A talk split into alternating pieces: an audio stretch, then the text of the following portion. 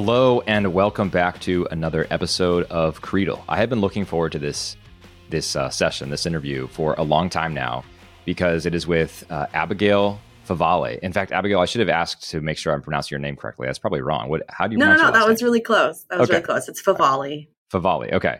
Uh, so I'm interviewing Abigail Favale today about her new book called "The Genesis of Gender." Uh, I cannot recommend this book highly enough to you all. I just read it recently and I read it in like one afternoon. Uh, I found it really fascinating. Some of the ideas I was already familiar with, some, many I was not. And even the ones that I was already familiar with, uh, Abigail really expounds um, and elaborates on in a very uh, detailed, helpful, rich way. So, Abigail, absolutely love the book. Everyone go buy it. It's called The Genesis of Gender, a Christian Theory, published by Ignatius. You can buy it directly from Ignatius and avoid uh, avoid Amazon. Um, but I love it. Go buy it. Abigail, welcome to Creedle. Thanks so much. This is fun. Yeah, I'm super excited about it. There's just so much to talk to. Uh, I know that you have recently moved across the country from your previous position at George Fox University to uh, the University of Notre Dame. And I've got a slightly longer bio that I'm going to read for my, my listeners here. And then we can go ahead and get started with, with my questions that I've got. So, Abigail Favale, PhD, is a writer and professor in the McGrath Institute for Church Life at the University of Notre Dame. She has an academic background in gender studies and feminist literary criticism, and now writes and teaches on topics related to women and gender from a Catholic perspective. Her latest book, The Genesis of Gender A Christian Theory, was just released in June 2022 by Ignatius Press. Abigail was received into the Catholic Church in 2014, and her conversion memoir, Into the Deep An Unlikely Catholic Conversion, traces her journey from birthright evangelicalism to postmodern feminism to Roman Catholicism. Abigail's essays and short stories have appeared in print and online for publications such as First Things, The Atlantic, Church Life, and Potomac Review. She was awarded the J.F. Powers Prize for short fiction in 2017, and Abigail lives with her husband and four children now in South Bend, Indiana. Congrats on the move, Abigail. Congrats on the position at Notre Dame. And yeah, yeah welcome again you. to Creedle. Thanks. Let's start here on this. Uh, actually, I did want to tell you your your first, your conversion memoir, which I have not read, Into the Deep. Uh, I only found about it, found out about it as I was um, getting my copy of the Genesis of Gender. But you'll be you'll be pleased to know that the tagline of the Creedle podcast is "Cast into the Deep," and it started with like being podcast into the deep as a play on a play on the Duc in Altum from JP2. Yeah. Um, but yeah, cast into the deep. So uh, I love mm-hmm. this idea of going forth into the culture and and casting into the deep. We're not gonna we're not gonna try to find fish in shallow water we're going to obey the words of Jesus and, and, go straight out into the deep. So I love that. Um, let's talk though about this book, The Genesis of Gender. We're in this really important, I think, cultural moment. Abigail, you you may agree with me. Uh, you probably do since you wrote a book about it. but uh, we're in this very important cultural moment in which the entire world is confused by ideas of sex and gender. Why did you write this book? Uh, and sort of what's the genesis for for this book? As you're, you know, I think I would love to talk about your sort of intellectual journey in how you got to where you find yourself today from being a feminist literary critic to uh, being on uh, the faculty at, at, the University of Notre Dame. But why did you write the book and how did you find yourself here writing this book? Right. Well, I actually set out to write a different book more broadly on feminism and Catholicism. But then when I got to this chapter on gender, it just kept growing into because I was like, oh, I'll do a chapter on gender. And then I was like, oh, well, shoot, I need to do a chapter on sex. And then it just the more research I was doing as well, I think once once I began to get immersed more in what was going on, I think on the the more practical level because I'm very familiar with the theoretical stuff. I've taught it for years. But then seeing how those ideas are taking on new forms and having very real effects on people's lives, um, especially the the medicalization of of gender nonconformity that's happening, yeah. especially among young people. So that I was aware of that, but I don't think to the extent. And so it was one of these books that began to write itself in a way in a different direction. So I, um, yeah, like you, you did sketch out a little bit of my my intellectual journey, and if you if you do want the full story, that Into the Deep book is where is where you'll find yeah. it um, for your listeners. So, but yeah, I was raised evangelical in the Western United States in kind of Mormon land, and uh, when I went to college at a Christian college, I became really interested in questions about womanhood and roles and gender because I, I wasn't really satisfied with the narratives about women that I had been raised in, and I didn't really fit those narratives that well. Um, and so I kind of dove headfirst into feminist theory, feminist theology, feminist philosophy, feminist biblical criticism, and I was like, yes, this is it. This is this is where I'll find all my answers. Um, and eventually, though, I think the more immersed I was in feminist philosophy, the more I adopted an implicit worldview of, you know, I, I call it postmodernism for lack of a more precise term, but um, a, a more of a postmodern and feminist outlook toward Christianity. So something that was much more suspicious, that was much more suspicious of absolutes in general, but also especially Christian tradition, Christian scripture. Um, and so it really, I think, eventually became um, a wall between myself and, and God. And then toward the end of my 20s, I had a baby and I was like, what's going on? this is crazy. And um, I think it disrupted some of my neat, too neat and too tidy feminist assumptions enough that I think I was open to the grace of God again. And then I really abruptly became Catholic. And I became Catholic before a lot of my feminist objections were totally resolved. And so I would say my worldview conversion didn't unfold until actually after I became Catholic, um, kind of the first two or three years of being Catholic. So now what I try to do in my writing and in my work is to bring some insider knowledge that I have about feminist theory and gender studies, and then um, bring that into hopefully fruitful dialogue with Catholicism to help Catholics navigate this um, pretty confusing terrain, I think, that we're in. Well, I'm glad that you're now writing on this. I think we we need people who can provide this sort of insider perspective, but not even necessarily insider, just really specialized. Um, there are a lot of Catholic commentators today. I certainly won't name names, but uh, a lot of Catholic commentators who make all these videos and record all these talks and everything, and even write about gender and gender ideology, and they don't have the type of academic, like deep subject matter expertise that people like you have. And so I think it's really helpful to read someone like you and learn from someone like you who has studied these ideas of sex and gender at the highest levels of the academy and then recognize the richness of the Catholic tradition on these matters and change your mind on a lot of them and can sort of chart that path for people who are in your, you know, following in your wake, hopefully following in your wake. Um, can we talk about feminism, the sort of development of feminism? Because you trace this a lot in your book with the various waves of fem- feminism, and you end by suggesting that not the book, but you end the sort of survey by suggesting there's there's maybe a fifth wave. I think there's a good argument for a fifth wave even. But we we go from universal suffrage, women should have the same right to vote that men have, to this this um, what I would characterize as a really sort of incoherent position now that you know there's no such thing as uh, as women, or to sort of assume biology is to adopt an essentialist definition of women. And the the the the, the, the train of thought connecting those two things is less than 100 years, right? In less than 100 years, we get from one to the other. So, can we briefly, in far less than 100 years, maybe like five minutes, can we briefly sketch out how exactly that happened and how we got here? Where where are the waves along the way, and who are maybe some of the key figures who contributed different uh, understandings along the way? Sure. So yeah, fe- I I guess one prefacing thought is that feminist theory um, tends to be grafted onto other philosophical systems rather yeah. than having its own philosophical system, which is one reason why you have so many different kinds of feminism.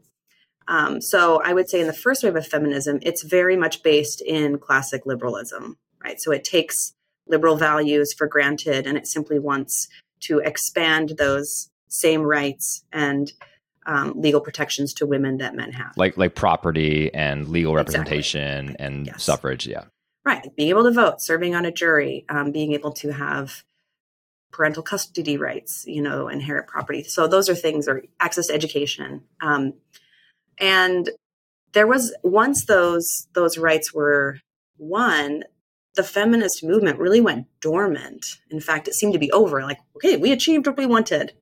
Um, and so there were a, a, good couple of decades between the next wave of feminism, which would um, erupt in the late 1960s, but really be in the 70s, the kind of women's liberation movement or the second wave. And one figure that comes between the, those two waves, I think, is really vital and part of the story that I tell in the book, and that's Simone de Beauvoir, who's a feminist existentialist philosopher, French philosopher. And she writes this book called The Second Sex in 1949. So between the first two waves of feminism. But in that book, she coins not the term gender or gender identity, but the concept that gender would soon come to name. And so she has this line that that reads, "One is not born, but rather becomes a woman." So in that line and in her thinking in that book, she kind of is beginning to make a distinction between femaleness and womanhood, and that there's femaleness, this kind of brute facticity of being female, but then what woman is is a much more complex social and cultural construction. And, and it's also performed, yeah. right? Like it's something that you gender is something that you do, or this identity is something that you do. Um, yes, I mean, so she's existentialist, right? So she's coming the she's coming from a very existentialist framework, and the the basic idea of existentialism is that I got I always get this mixed up, is that existence precedes essence. Right. So it flips the traditional formulation of essence precedes existence. In other words, what one is um, is prior to what one does. So she does flip that around, right? So for her, to become fully human is to be able to transcend um, the mere facts of our existence, our kind of animality. And it's that capacity for transcendence, which she really characterizes as action, one's creative action in the world. That is what true freedom is for the human being. And so women who choose not to do that, who give themselves, themselves over to um, immanence. She says she she thinks of that as just a, as a as a moral failing, a kind of evil. So that's her perspective, and I think within her thought there, because of her emphasis on action and transcendence, and her really negative characterization of femaleness. So she talks about women being enslaved to the species because of our capacity to gestate and lactate. We're almost more animal. And so we what transcendence looks like for us is transcending or fighting against um, our, our embodiment as females. So she seems to have a pretty implicitly masculine bias, I would argue. She writes about men, kind of male things in a very positive, kind of forceful way. Um, whereas as women, she almost seems to have a, con- a contempt for being female and for having babies and um, so I think her implicit value system um, was very influential in second wave feminism. So she she was an influence on Betty Friedan, who wrote The Feminine Mystique in An American Woman in the 1960s. And that book, which was much more popular, it wasn't an academic book, really, I think, was kind of a spark for that second wave of feminism. And so in the second wave of feminism, I think Marxist and socialist thought was much more prominent. So you have you have this conception of women as an oppressed class and also this conception of that oppression being what kind of creates what is now called gender. So in the second wave, by this time you do have the concept of gender and the word gender coming in coming into the conversation. And so second wave feminists make a distinction between biological sex and then gender, which is the social norms or expressions um, that are attached to sex in a given culture. Um, and that distinction, I think, is really important um, for for second wave feminism. And that's also when feminism becomes allied with birth control movement, pro-abortion movement, and where one of the central planks of the feminist platform becomes reproductive rights. But again, that's framed as in order for women to be free, they have to really, you know, fight against their femaleness or transcend their femaleness and and function in the world physiologically as much like men as possible, primarily through contraception and abortion. And in in the second sex, that was really the utopian vision that Simone de Beauvoir ends on is really that. It's really this a culture where women have unfettered access to contraception and abortion, where things like child rearing are outsourced um, and women are totally free then and unencumbered to devote themselves to their creative action. Um, so that, that ends up being, you know, Eula wrote it in 1949, that ends up looking a lot like what the second wave of feminism wanted to achieve. So then the next wave, I guess you would say, would be third wave feminism. So in the 1980s, there's the feminist sex wars between feminists who are anti pornography, anti prostitution, and then the so called sex positive feminists. Um, and that shapes, I think, the third wave of feminism, which becomes much more about individual expression, transgressing norms, sex positivity. And that's when you have philosopher Judith Butler um, come into the scene as a, a very influential um, gender theorist. And this is also when the field begins to shift away from women's studies to gender studies. So, Judith Butler, her primary contribution, I would say, to this whole story of gender is that she takes that classic second wave split, right, where gender is social, sex is biological. And she says that actually sex itself is also social. So sex itself is also a social construct. So she basically takes any kind of sex linked category or norm and kind of lumps it all into gender, which she argues is a socially compelled performance that we are all doing constantly, unconsciously for the most part. And that this performativity, this sustained performance, gives the illusion that men and women really exist, when in fact they don't. Like it's just the story we've internalized and then enact in the world. So she then argues that gender is a performance that creates the illusion of an essence. So okay, so so Butler's the one who creates this very strong idea of gender as something we perform, yes. right? And in the book, you mention how, and I totally agree, how it's we have to sort of understand the the academic milieu in which Butler is writing and the cues that she is receiving from people like uh, Foucault. So, can you talk about Foucault and the influence of Foucault and others like him, perhaps Derrida, um, who want to deconstruct everything? uh, and then sort of give Butler the license um, to even deconstruct this idea of like being a woman or being a man and just sex in general and how everything then becomes a, a social construct.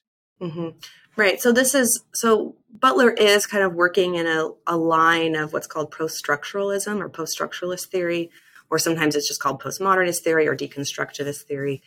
And M- Michel Foucault, I think, is I would say is her primary or one of her key influences. And so to to state it very simply, uh, Foucault has has an understanding of reality or what we what we think of as reality or knowledge or truth as being a construct of institutional power and primarily through language right so he has this really interesting analysis and, and you know he has some insightful things to say as well but he in his history of sexuality, he talks about how the concept of the homosexual and the heterosexual was this invention of the 19th century. And so there's some, he's on to something, right? There is a sense in which when a society creates a new category, that can reshape our perception of reality. Or I would say perception of reality. He would just probably say reality. Reality. Right. So yeah. that's the difference, I think, between, you know, someone like what I would argue, which is that the language we use and the categories we use can profoundly shape our perception of what's real, but reality still exists, right? So I, I still want to say we should therefore use language and concepts and categories in a way that corresponds to what is real, right? Whereas what Foucault and Butler, especially Butler, I think is more explicit about this. I think Foucault can be a little more descriptive, whereas Butler, I think, is very intentional and very, very honest about the fact that she her project related to gender and sex is to denaturalize heteronormativity or to denaturalize the idea that heterosexuality is more natural than any other kind of sexuality. So, in order to do that, because that's, I think, her main goal, you have to then kind of dismantle or deconstruct the concepts of sex and gender. So, Judith Butler, I would say, is very She's an extreme social constructionist. And even I would even call it kind of an anti-realist. So she doesn't, you know, she acknowledges the fact that okay, bodies come with certain characteristics, but it's our it's it's the way we name them and categorize them that creates the illusion of maleness and femaleness as this as this meaningful binary in the world. So I think her her thought is incredibly influential in this conversation because basically she like clears the deck. That's really what what she does. That because her her writings about gender are actually very different from I think what we're seeing certainly on the popular level. Um, the conversation about gender, which actually is very much makes realist claims, like trans women are women. That's a realist claim. That's saying that's making a claim about being, about you yeah. know, like a trans woman is really a woman, not just woman is a social construct. So anyone who can inhabit it and is like a real woman, right? Because there right. are only real women. That's not the claim that's often being made. Although you do have some people who are who are hardcore anti-realists and um, they they sort of make that claim.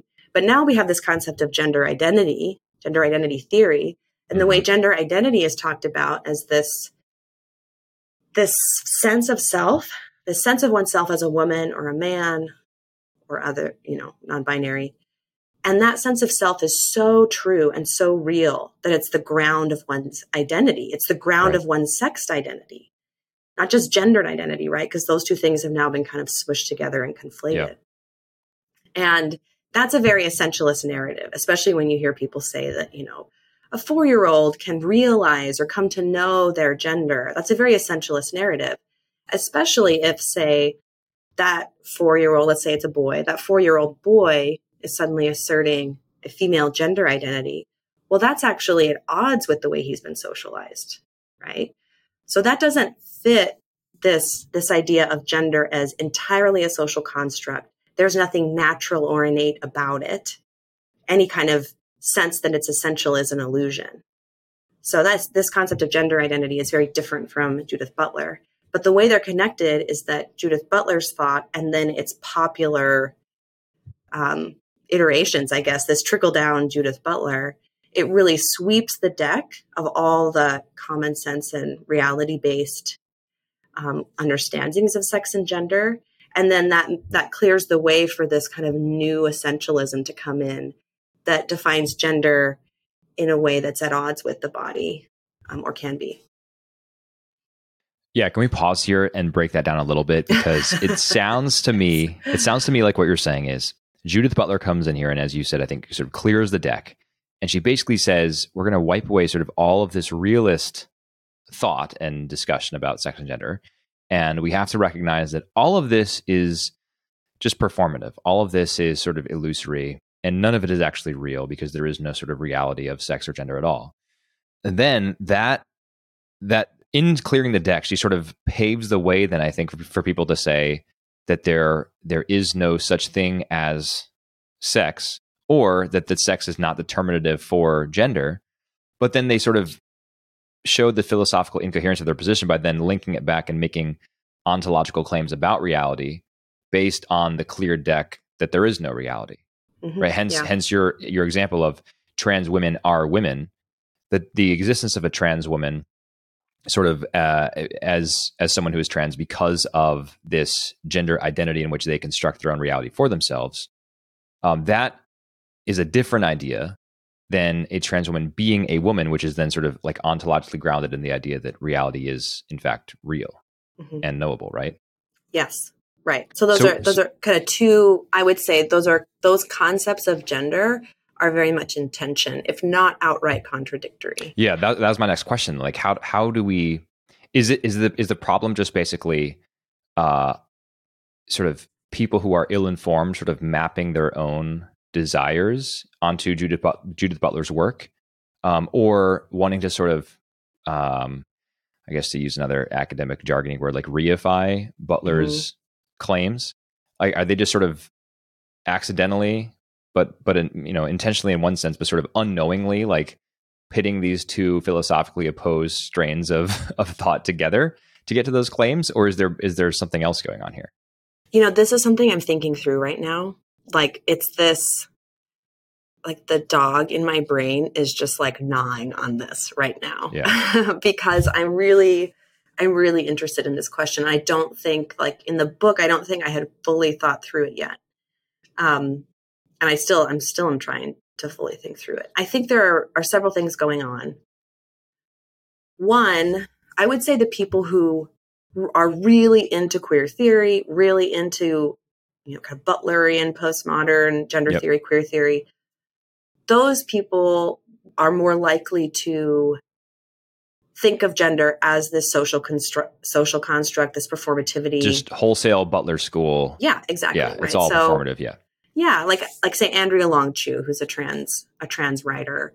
Um, you know, and Chu wrote this piece in the New York Times about how, you know, of course, you know, a sex change won't make me happy. That's not the point, right? It's about this this kind of self-determination, like unfettered self-determination and unfettered self-creation, right? So you have that, that piece, yeah. narrative. But now you have this medicalized gender identity narrative because the gender identity narrative is attached to this medicalization because it's not just about oh this kid is trans let's celebrate this kid and say you know they can be whoever they want to be that's not what it is it's like oh this kid is trans and now we need to put them on a medical pathway we need to block puberty we need to start cross-sex hormones da, da, da. so there's this i think so one thought is that in order to make the case for those kind of invasive medical interventions for children, mm-hmm. right? For people who you you almost have to have this essentialist narrative. It almost has to be framed in this essentialist narrative that's also attached to rights rights theory, right? So it's kind of putting it as the next frontier of civil rights, and civil rights are about kind of inalienable, you know, aspects of who we are, right? They're kind of grounded in um, concrete aspects of our identity, like sex or mm-hmm. race, mm-hmm. you know, these sort of things. Mm-hmm. So that's one thought that you can't have this medical model without a kind of essentialist narrative. Because you couldn't, you know, you can't make the argument that gender is a social construct. So, yeah, I mean, if an 11 year old wants to get a mastectomy, like, who cares? Just do you, you know, but it, it, it almost, it almost goes in the same category as like tattoos and piercings, right? Like you just you do, and but even more so, right? It's even more invasive yeah. Um, yeah. and permanent. Uh, so you you have to kind of have this essentialist narrative to be able to push the medical the medical side. I also think that, that, human, that, that there's something like really yeah. important about having consonance exactly. between gender identity and sex. Basically, that's yeah. Yes. Okay. Right. So I also think that human beings we tend to think as realists. It's yeah. I would say that, it's unnatural for us yeah. to think like I think that's an anti-realist. So yes. that's why I, what I think has really kind of happened is again, Judith Butler has kind of dethroned sex as the ground of femaleness, maleness, manhood, womanhood, girlhood, boyhood, anything in between. All of those categories are now kind of smushed together and they're grounded in gender, no longer the body right? So no longer sex. Sex is just kind of like swept aside. Um, but then because people still think as realists, you know, it's very hard to think as this like hardcore anti-realist. Like it's a it's a real radical kind of move. Um, so I think that's why there's this new realism that has arisen that is not grounded in sex, but is grounded in gender. But gender is so such an amorphous concept. Like it it really the way it's described it almost sounds like a synonym of it could be something like mood or personality or just even identity itself right? So it's something you feel but that you really are. You know if you listen to some people it's very stable and it's not going to change which is why you need to you know transition kids.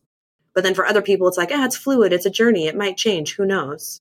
Right? So it's it's really it's like this eel, you know, that you try yeah, to like grab is. with your hands, and then it just goes like, you know, it just slithers yep, away. Totally. So, um, I was going to suggest two other things. Uh, one was one was actually you just got to it, but it was the sort of we think as realists anyway. Our like mm-hmm. I think our default mode of thinking is as realists. We accept innately that there is some sort of objective truth, and we have to be trained otherwise in order to accept that there is not that objective truth.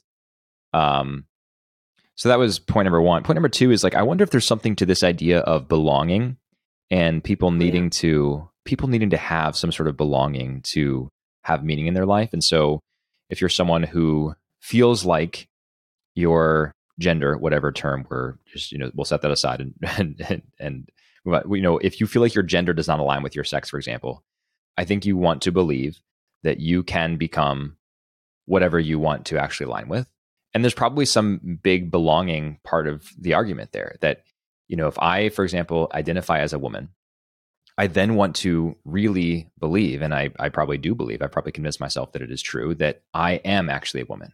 And as a woman, then I sort of have a sort of belonging into this group that we call women. So that's why it's important to me in this example that trans women are not just trans women. They're not some sort of separate category that's mm-hmm. otherized, but yeah. actually they are women and sort of a, like there's this belonging, this need for belonging, this desire for belonging, this desire for love, even perhaps that is is met through that. And so that's why I, I would sort of circle back to this this ultimately grounded in realist uh, thought, based you know, d- despite the sort of Butlerian presuppositions or premises of it.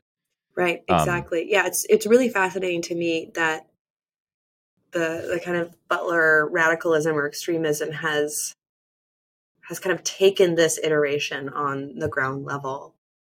Um, but I think you're right that when I, you know, when I look at, I guess, gender identity theory and the narrative that it produces, it's a very compelling narrative. And I think it, the desires it promises to meet, to meet are really, de- really good desires and deep desires and actually very Christian desires. Like you said, belonging, that's a huge one. The desire for belonging, mm-hmm. the desire for acceptance, um, the desire to know who you really are, the desire for a unity of body and soul, the desire for the body to be sacramental, to reveal the person, um, the desire for conversion, right? The desire to put on the new man, right? Like yeah. these are all, it almost takes these deeply Christian desires or these desires that can be fulfilled only in Christ, but it promises to fulfill them in a, in a way that it can't, you know, ultimately.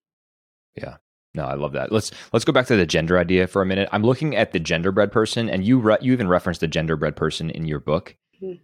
and I think this to the so we've talked about the sort of the, the Judith Butlers of the world, the Simone de Beauvoir's, um, all these people who wrote very dense academic uh, style treatises on sex and gender, and they provide, I think, the intellectual underpinning for the broader gender movement.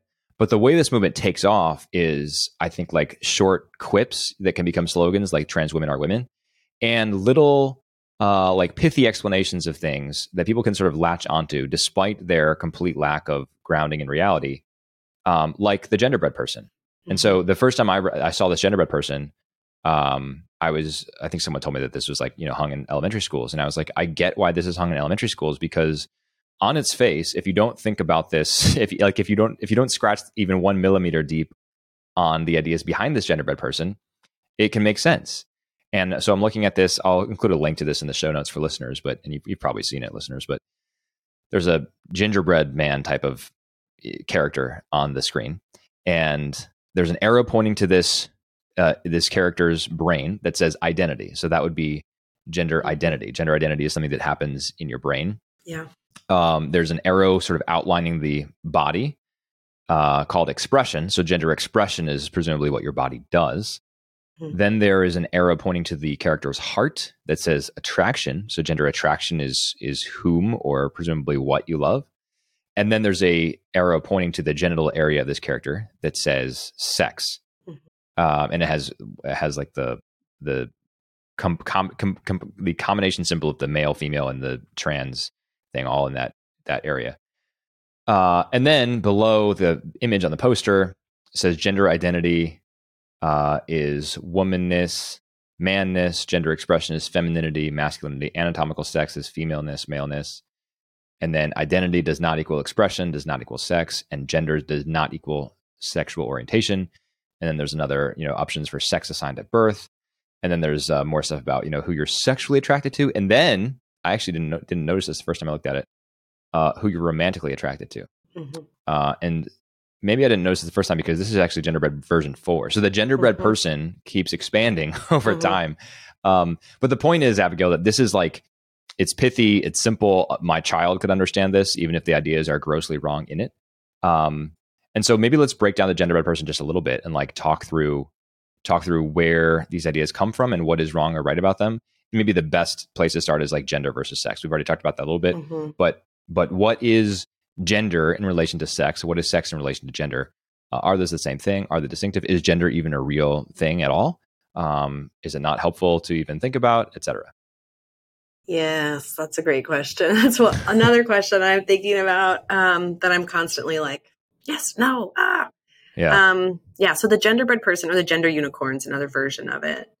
Um, I'm look that up right now. Yeah, it's not just taught in elementary schools, but like college classrooms. I mean, it's it's really this, you know, or HR trainings, or you know, you see it a lot in like student life kind of stuff contexts. Um, So it is this cartoonish attempt to present, I would say, gender identity theory is what it really is. It's this distillation of gender identity theory, um, in contrast again to the anti-realist performativity of Judith Butler. So you have gender identity that is located in the brain or the self-concept, like that's where gender is. And then sex is located just in the genitalia, right? So that's one thing, one feature of gender identity theory is that it takes biological sex. So sex is sex refers to the organization of the body as a whole in um according to a distinct procreative potential. Like that's what mm-hmm. sex is. Sex is not just chromosomes. Sex is not just genitalia. Sex is not just secondary sexual characteristics. Sex is the organization of all those characteristics and according to a particular telos or end and you have to so then sex refers to the structure of the, of the organism as a whole so gender identity theory though it takes sex and it fragments it into all these different characteristics and it says oh yeah well sex is a constellation and you know some people might have a little bit of this and a little bit of that as if as you know completely overlooking the reality that in 99.9% of human beings, all of those, all of the stars in those constellations come arranged in either constellation A or constellation B. like that's very, yeah. a very stable reality. Um, so that's one thing I would say. Gender identity theory takes sex, which is a holistic category, and they fragment it and then reduce it to external genitalia. So they externalize it, reduce it, fragment it. So that's one thing. Um, and then also gender, gender is located in the brain um, or the mind, the self perception, self concept. Yeah. That's what gender is. Now, it's interesting that the sexual orientation stuff or gender orientation, right? Because if if gender and okay, one version of the um, gender unicorn that I've seen, again, there are tons of different versions, which is also confusing yeah. because they have to kind right. of it all the time because things are right. things are morphing in in real time. Reality is changing before our very eyes. Yes, exactly. Um, so in one version I've seen, the description of gender, it doesn't just use the word man or woman and then male, female refers to sex. So what I've seen is that it'll be like woman slash female, man slash male. So what something consistently that I see actually is when people who affirm gender identity theory, when they talk about gender, they will use sex terms. They will talk about hmm. female. They will say, you know, your my gender is female. Um, so even that distinction between like woman versus female again is being conflated, or there's equivocation that goes on. And so, but back to my sort of point, I was thinking about sexual yeah. attraction. Like, what does it mean to have an innate attraction to to a sex or to a woman? Let's say I'm attracted to women what does it mean for me, a woman, to be attracted to women? Am I attracted to a person's self concept? Well, how do I even know what that self concept is unless I ask them, right? Is it even possible to be attracted to someone on sight? good point. If yeah. so, like, what are you attracted to, right? So, you know, if sex isn't real, if it's assigned at birth, if it's this external category that's imposed upon the body, then how is it possible to have an innate orientation to something yeah. that is itself not innate, right? That doesn't make yeah. any sense. Um, right. So that's, that's just another kind of inconsistency I would see in this. But it's a very fragmentary view of the human person, right? And it's, um, it is, it is, even though you know you say like my kid can understand this, it's like, well, I think that's kind of true, but also it doesn't really hold itself up to scrutiny that well you know, if you think, oh, totally, yeah. If you I think agree. about it a little bit more than just like, okay, that's what these terms mean. But if you think about the concepts that are being presented and how those concepts cohere, that's where things start to get a little wonky. I mean, I think even my seven year old, if if she was you know looking at this and, and seeing like, wait, so they're saying that you know my brother is a boy because the doctor assigned him that at birth. Wait a minute, that like she she would understand that's completely ridiculous, you know, just on face value. So yeah, I think if you if you scratch even an inch deep and think about it, it does fall apart. Um, do you have to go in five minutes, Abigail? I definitely want to respect your oh. I'm fine to to go Okay. a little. You know, we can go. You know, like say like ten past the hour if you want. Okay. we started late. So, so maybe one more quick question, and then I want to ask you about sort of some of the just like the Catholic worldview on this stuff because you close with some beautiful um, stories of you of you engaging with people who are uh, you know trans identifying, for example, and um, and just the, the plight of these people's lives. And I think that obviously charity needs to um, govern all of our actions and thoughts towards these people, but also our policy. And there are um, there are good reasons to um, there are good reasons to well the best reason to craft policy based on charity towards these people.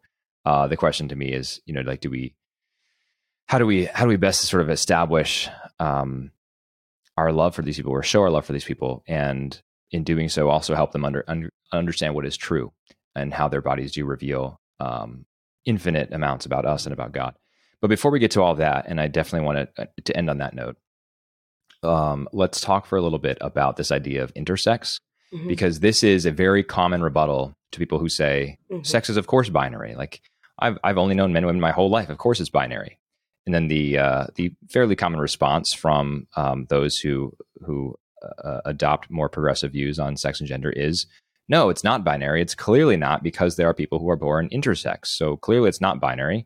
There are at least three options: male, female, and intersex. And intersex it's, itself can look different. So really, what we're talking about is a spectrum here. There's even a spectrum of sexual identity, uh, sexuality.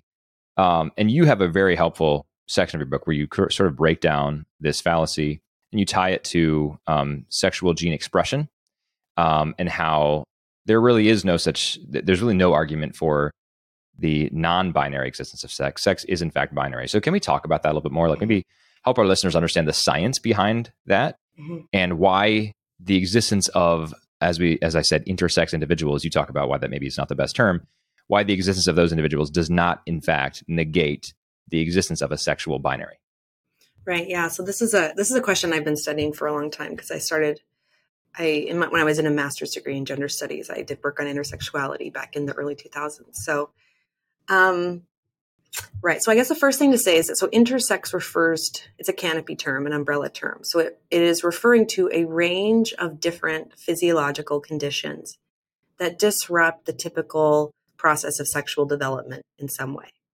So it's not a third sex. It's not it's not even one thing right so that's one that's one thing that the terminology can make confusing um, but it actually refers to over a dozen different conditions a second point that's important is that the vast majority of those conditions do not result in any apparent sexual ambiguity at birth so some people who have an intersex condition might not even know they have one until they try to have kids um, or they're there might be, for example, like vaginal agenesis, which is um, when the vagina isn't fully formed in a baby. Like she's clearly female. Her entire, again, her entire body is organized according to to that potential, um, but yet there is some kind of malformation, right?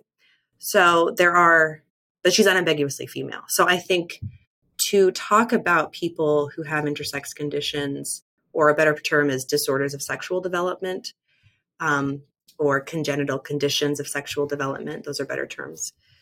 Um, to talk about them as if they are somehow exempt from the reality of maleness and femaleness is not only inaccurate, but it is also dehumanizing to these people because yeah. DSDs or these conditions should be understood as atypical variations within femaleness and maleness, not things that are totally outside or in between or on a spectrum. And that when we're talking so so that's another point would be that um, point so those there are conditions however that are more complex. They're also a lot more rare that do result in apparent sexual ambiguity at birth. And that's actually it's those cases that are that's where the term sex assigned at birth originated.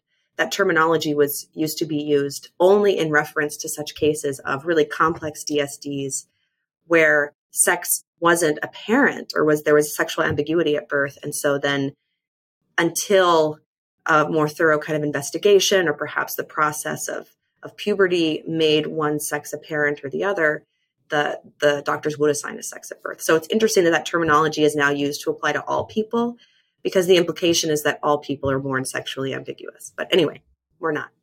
Um, so those types of rare dsds only occur in 0.02% of all live births. So in 99.98% of births are, are sexually unambiguous, clearly male or female, even if there's some sort of atypical physiology going on.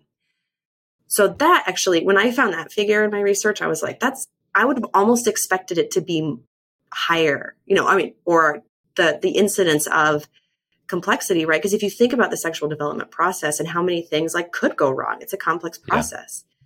Yeah. Um, then I, I'm actually surprised how stable and unambiguous sexuality is. But even yeah, in these, just, yeah. before before you go on, can I just repeat those numbers a little bit? I'm looking mm-hmm. directly at your book right now because I was surprised at this too.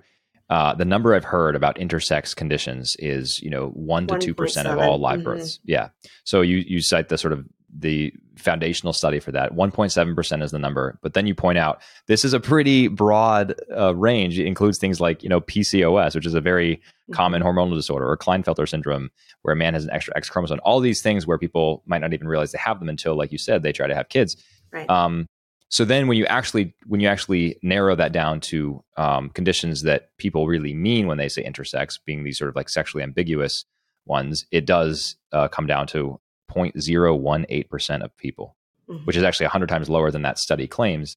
Um, and I think that definitely leads me to question the motives of the authors of that study and what they're trying to say there. But yeah, 0.0, less than 0.02% of all live births right. are sexually ambiguous. Right. But but let's just take that a little bit further with this question. I mean, doesn't that show that in 0.02% at least there are real intersex conditions and you know so then we can't say sex is a binary. Why does that argument fail? Right. So even in these very rare and complex um, disorders of sexual development, one sex or one reproductive niche will be predominant over the other. And you have to look again at the organization of the body as a whole.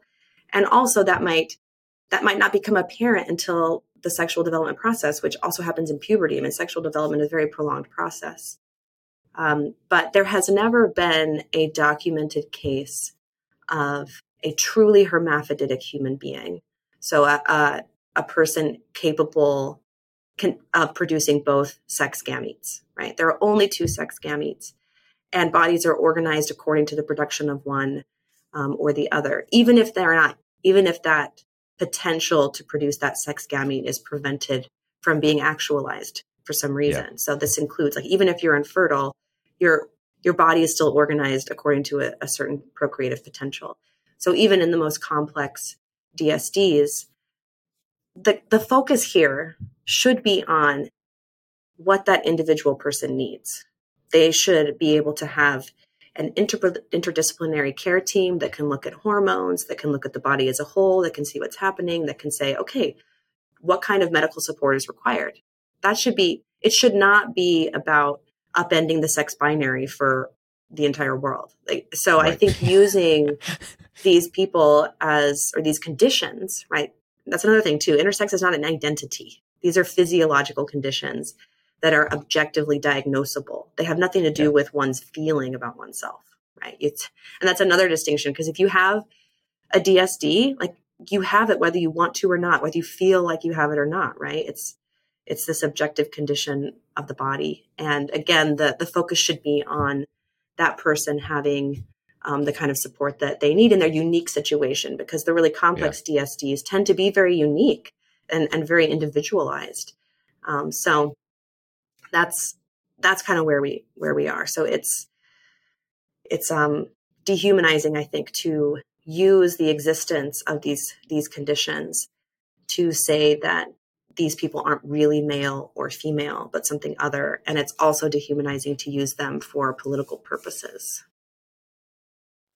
Uh, completely makes sense. Uh, it's it's fairly alarming when you realize that the gender madness in which we live today is instigated by things as flimsy as a you know deconstructivist who denies the existence of objective reality or the you know the existence of ambiguous sexual conditions in 0.018% of live births. And we've just used these things to upend our entire understanding of the human person and of sexual identity. Um, and i would argue to our great detriment. I you know despite the despite what people would say are great strides today in our understanding of sexual identity i don't see people any happier in who they are as people and in in how they relate to people of the same and the opposite sex. I see just a lot of people who are miserable, uh, a lot of people who are really searching for answers. So I know you have to go, uh, and I would love to have you back on the show to talk maybe more at length about this next question. But just in like two minutes, Abigail, you converted to, to Catholicism after studying a lot of feminist theory and being a feminist literary critic, literary critic, um, and being very well acquainted with these ideas what was it about the Catholic Church's vision of the human person? And I know you said that even sort of, you know, not until two or three years after your conversion did you really sort of buy into it wholesale. But in that process, from from you first thinking maybe there's something to this Catholic thing to you being like, I get it and I I buy it, you know, um, what was it that you found so compelling about the Catholic Church's articulation of the human person and about our our sexuality and our sexual identity? Well, I think that there were a lot of things, but one I would say is that how incarnational Catholicism is and the the dignity that is given to the body, especially the sex body and the female body and female human beings. Um, because I think I think because feminist theory, I mean, feminism is supposed to be about defending the dignity of women, but also feminist theory has this suspicion toward even defining what a woman is, and it's that's not a new that's not a new suspicion. That's feminist theory since the second wave has been pretty resistant to any kind of essentialism. But I wanted something more than that. I wanted to know, like, what does it mean to be a woman? I had, I mean, I had this very, mm. you know, I had this conviction that it mattered, that it was real yeah. and it mattered, you know, that, that being a woman is not something that I chose or not even something I want all the time, but it's this reality I have to reckon with. And I, I want to understand that more deeply. But I think feminism can only take that question so far because it's not really willing to make claims about being um, or about reality. And uh, I also think that the Catholic worldview, once I really entered into it and could see it from the inside, is so coherent and so beautiful that even though there was this period of time where for me the hardest issue to my hardest objection to deal with was same-sex marriage mm-hmm. and so there was this time when i had i had encountered some of the rich theology about sexual difference and i was like this is amazing i love it i love it but then i tried to kind of hold on to that while also holding on to my um, my support for same-sex marriage and i tried to do that for a while but like i couldn't escape the fact that i was i had to I had to have cognitive dissonance in order to do that. And I think yeah. I had been living in cognitive dissonance for so long that I was just hungry for something that was true and that was whole. There was this totality. Um, and that that was really that was really compelling and still is. Um, I I just think the the coherence of a Catholic understanding of the human person and all of what is, there's nothing out there like it. The um one of my favorite parts of your book, I'm a huge Flannery O'Connor fan. One of my favorite parts of the book is when you have this little brief explanation of Flannery O'Connor's short story, The Temple of the Holy Ghost. And uh, I won't I won't go into detail when we're out of time, but basically it's just a it's a beautiful reflection and you explicate it well, Abigail, um, on how loved every single human being is, regardless of how much they conform or do not conform to uh, what we think a man or a woman needs to be. And I think many of uh, many of the young people, especially young people today, who are in the throes of anguish about their own identity, are people who are really questioning whether or not they are loved. Uh, and what I think is most beautiful about, about the Catholic worldview is its ardent proclamation to each and every person that yes, you are loved, regardless of what you do, regardless of what you've done, regardless of who you are, uh, or who you think you are, or how you identify. You are richly and deeply loved by your Creator, and you are made by Him, and you are made to be loved by Him to me, I think that's wonderful. And, and O'Connor captures it well in the story. And as she even said, commenting to a friend later about that story, the one person who's closest to heaven is the sort of um, sexual nonconformist in the story, the one who was born different.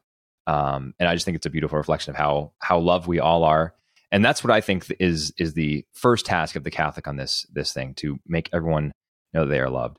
And uh, we didn't get to talk about Abigail, but I will say the last two chapters of your book, I think you really you hammer this point home, and you tell some stories of your personal interactions with um, with people who are struggling with questions of sexuality and identity, um, and you love them very well, and you articulate uh, why exactly they are loved and you encourage others to do the same. So i think that's really good. Would love to have you on another time to talk more about that because that's that's an even more important part of the conversation but i think it's important to lay the lay the foundation first. So yeah i'm really um, glad you landed there and because um, that is so that is so important. Yeah it really is. Uh, and i mean i landed there but you you landed there in your book which i again encourage everyone to pick up the genesis of gender. Super super good. Abigail if you do want to come back on, let me know. We, we can dive into all of that stuff uh, and more. So it was it was a pleasure to have you. To my listeners, thanks so much for listening. Go buy Abigail's book. Send me a note if you have any questions for her. I can pass them on. Zac Z A C at credopodcast.com. And until next time, God bless you.